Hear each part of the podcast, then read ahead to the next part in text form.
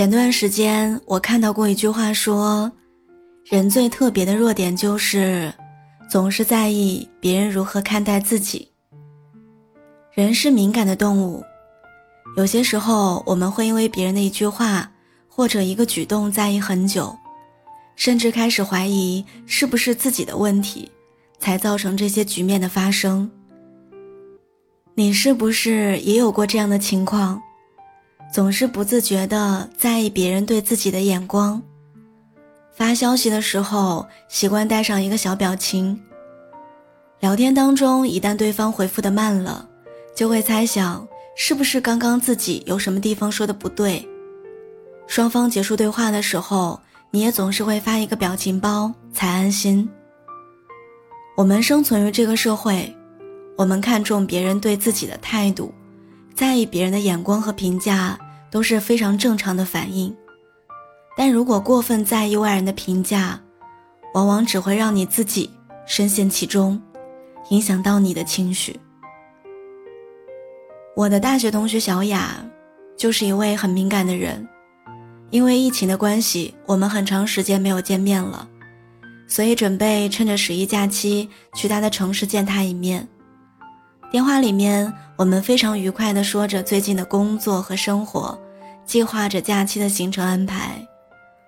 后来因为有工作急需回复，我就很匆忙地挂掉了电话。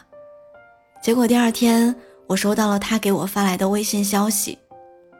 他说：“我昨天回想了好几遍咱们两个在电话里的聊天内容，你是不是因为我说你大学的时候胖了一些，生我的气？”所以才结束通话的。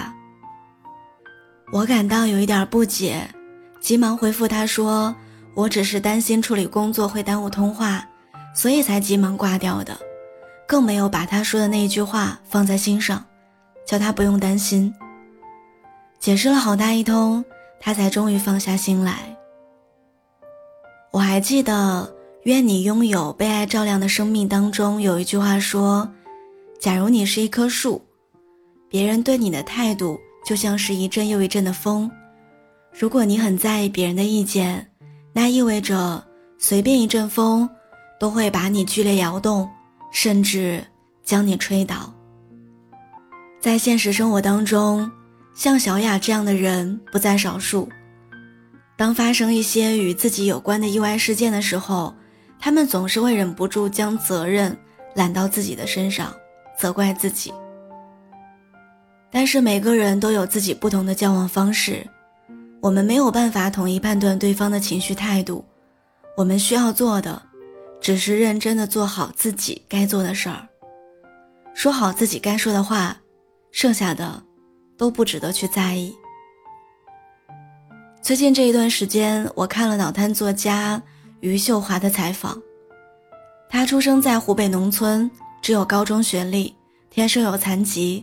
走路摇摇晃晃，在成名之前，因为残疾和先天脑瘫，他半辈子都活在别人异样的眼光里。在成名之后，因为作品内容和身体情况饱受争议，遭到了很多人的质疑。但他不仅没有因为别人对自己的评价而放弃写作，反而在自己的作品里倾注了很多生活的热爱，对爱的渴望。和对未来的期待。他说：“别人怎么说我管不着，也不在乎。”他是果敢的，也是自信的，没有禁锢在别人对他的评价里，反而因为世间的这些眼光，给了他无限创作的灵感，让自己的文字变得更加生动和鲜活。我很喜欢杨绛先生在《一百岁感言》当中说过的一句话：“我们曾如此期盼外界的认可，到最后才知道世界是自己的，与他人毫无关系。人生很忙碌，别再因为在意别人的看法和评价，影响自己的心情和生活。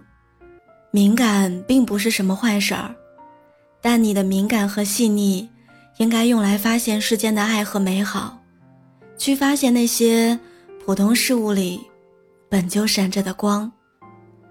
把无谓的猜想归咎于自己身上，只会惩罚自己。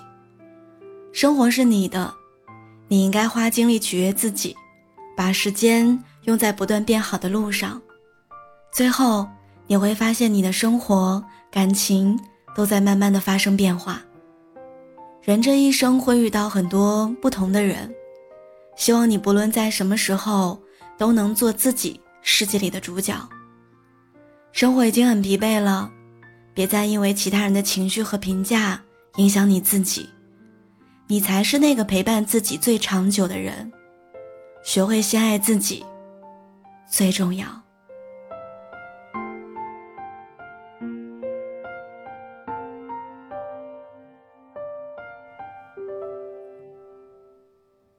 在这个世界上，总有一种声音让你感到温暖和安心。我是聊聊，我在青岛，祝你一切安好。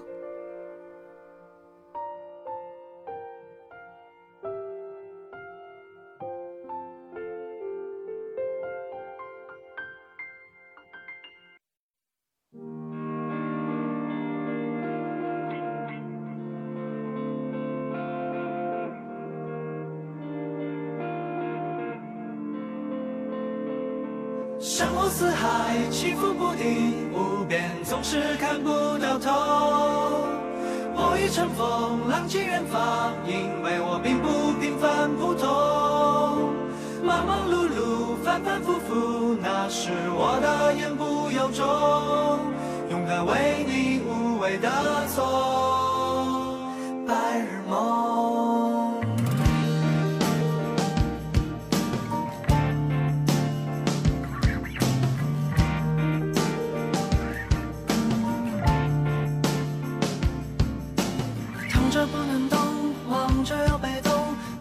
着了翻不动，像婴儿只会用哭啼来交流。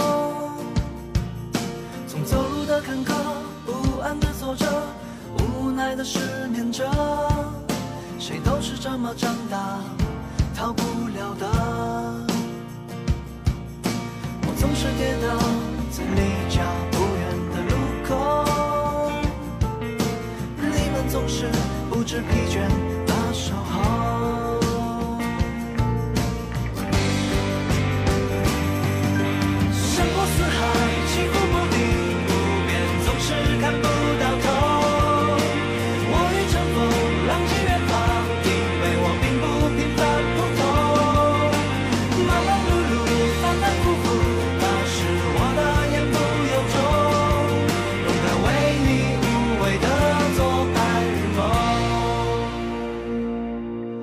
被动的接受，主动的拥有，很多事情搞不懂，像万千世界不来，快乐而又烦忧。人生的路口，停留还是走，很多感情不放手，是俗套不变剧情。